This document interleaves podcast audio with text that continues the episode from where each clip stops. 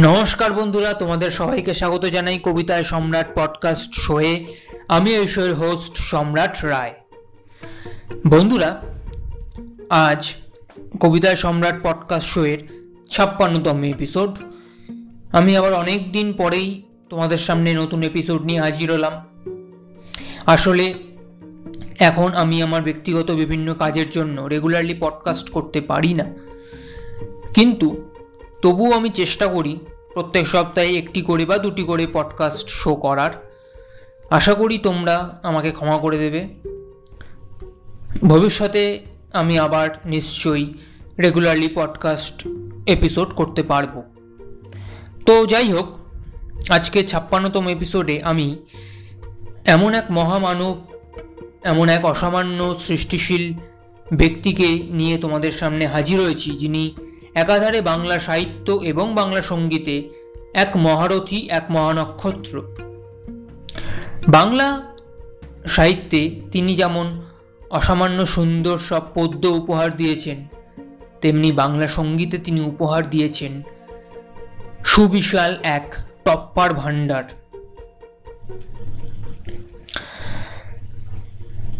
বাংলা সাহিত্য এবং সঙ্গীতে দুদিকেই তিনি অমর, কালজয়ী নমস্য।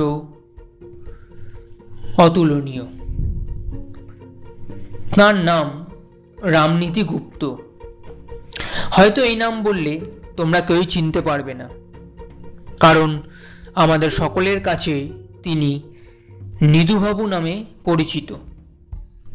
নিধুবাবু টপ্পা না শুনলেও সেই টপ্পার নাম তো তোমরা সকলেই শুনেছ। তো সেই নিধুবাবুরই একটি ছোট্ট পদ্য তোমাদের আজকে আমি পাঠ করে শোনাব।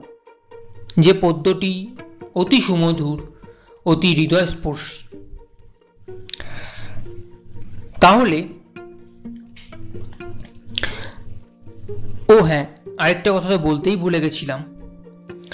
এই পদ্যের ভাষা কিন্তু কঠিন। এবং জটিল, কারণ তৎকালীন অষ্টাদশ, ঊনবিংশ শতাব্দীর যে ভাষা ব্যবহার হতো, সেই ভাষা তো কঠিন ভাষা ছিল, সাধু ভাষা। তো সেই ভাষাতেই পদ্য লেখা আমি যথাসম্ভব আমার সেরাটা দেওয়ার চেষ্টা করব। ভুল ত্রুটি মার্জনীয়। তোমরাও চেষ্টা করো ভাষা বোঝার। না বুঝলেও পদ্য শোনার আনন্দে পদ্য শুনো। তাহলে এবার সরাসরি প্রবেশ করে যাই পদ্মের মধ্যে। আসিবে হে প্রাণ, কেমন এখানে?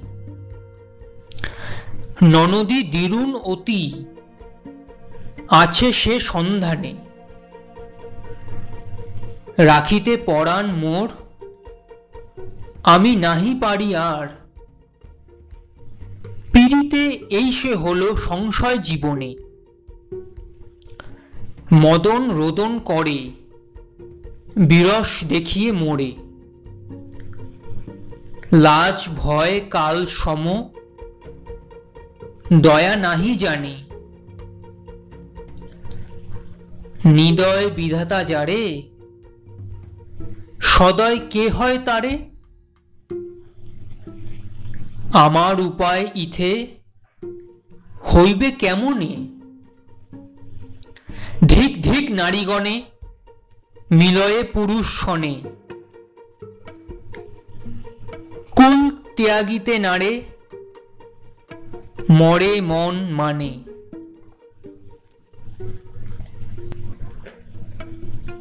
তো বন্ধুরা, এই ছিল আজকের ছাপ্পান্নতম এপিসোডে ছোট্ট সুন্দর হৃদয়স্পর্শী অর্থবহ একটি পদ্য।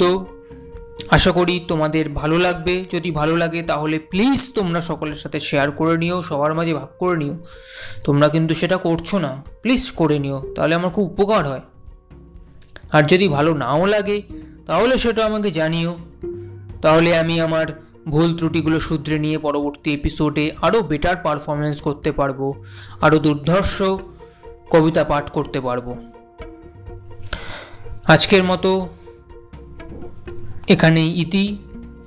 পরবর্তী এপিসোডে আমি এরকমই বাংলা সাহিত্যের বলা ভালো বাংলা সাহিত্যের যে ইউনিভার্স সেই ইউনিভার্সের কোনো মণিমুক্ত, কোনো রত্নভাণ্ডার তোমাদের সামনে আবার নিয়ে আসব। ততক্ষণ অবধি সবাই ভালো থেকো, সুস্থ থেকো, সুখ শান্তি, খুশি, আনন্দে ভরপুর মাতোয়ারা হয়ে থেকো। আজকের মতো আসি, tata bye bye love you all